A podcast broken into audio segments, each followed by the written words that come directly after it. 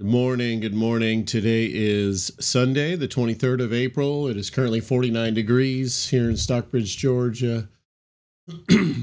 uh, supposed to get to a high of 70, mostly sunny today. Uh, so nice, mild uh, weather. It says the pollen is low and the air quality is good. I don't know how accurate that is. Um, but let's pray and we'll get into our lesson. Heavenly Father, we just thank you for this day. We just ask that it would just be a day um, honoring you, Lord, glorifying you, praising you. Uh, Lord, it's the day that we set aside specifically to do that. Lord, and we just ask that you would bring uh, your folks out this morning, Lord, that you'd wake them up even now, get them out of bed, Lord, and bring them in, those that know you, Lord, those that are part of our fellowship, and those that uh, aren't yet, Lord, that you would uh, bring them, Lord, to come to know you and uh, uh, just bring them to uh, church this morning. Not just our fellowship, Lord, but fellowships all over the uh, the state and the uh, country, Lord, the world, Lord. We just uh, lift up your church, your people, Lord. we just ask that you would just revive us, Lord. And Father, we ask that you would supply our daily needs like you always do, Lord, that you would uh, forgive us like you do so incredibly. Help us to forgive, Lord. Lord, lead us not into temptation.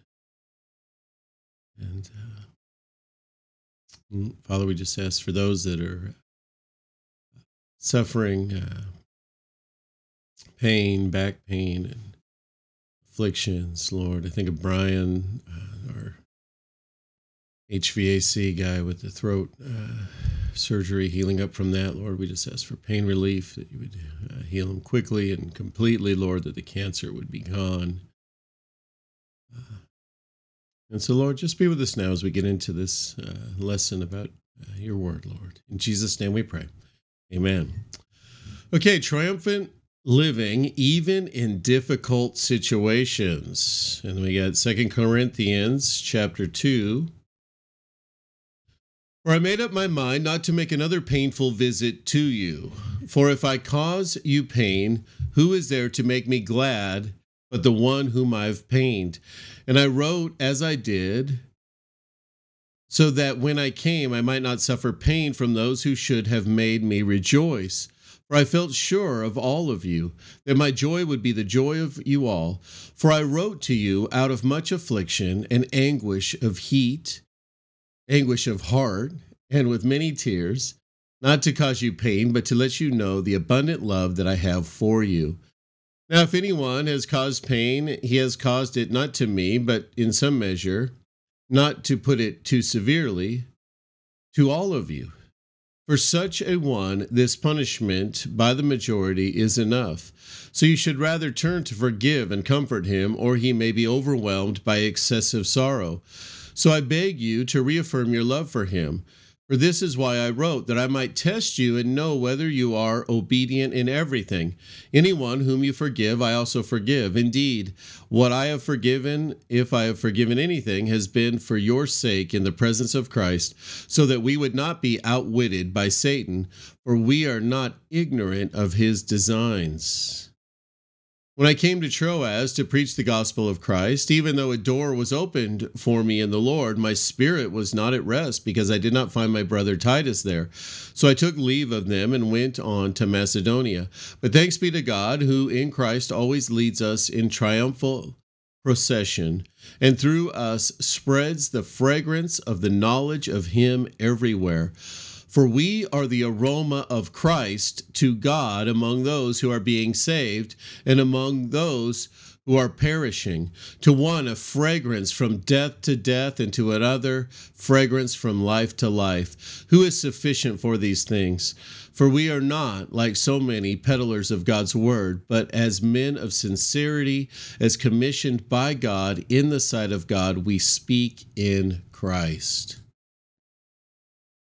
Triumphant living even in difficult situations. When I came to Troas to preach Christ's gospel, And a door was opened to me by the Lord. I had no rest in my spirit because I did not find Titus my brother, but taking my leave of them, I departed from Macedonia. Now, now, thanks be to God who always leads us in triumph in Christ. 2 Corinthians 2 12.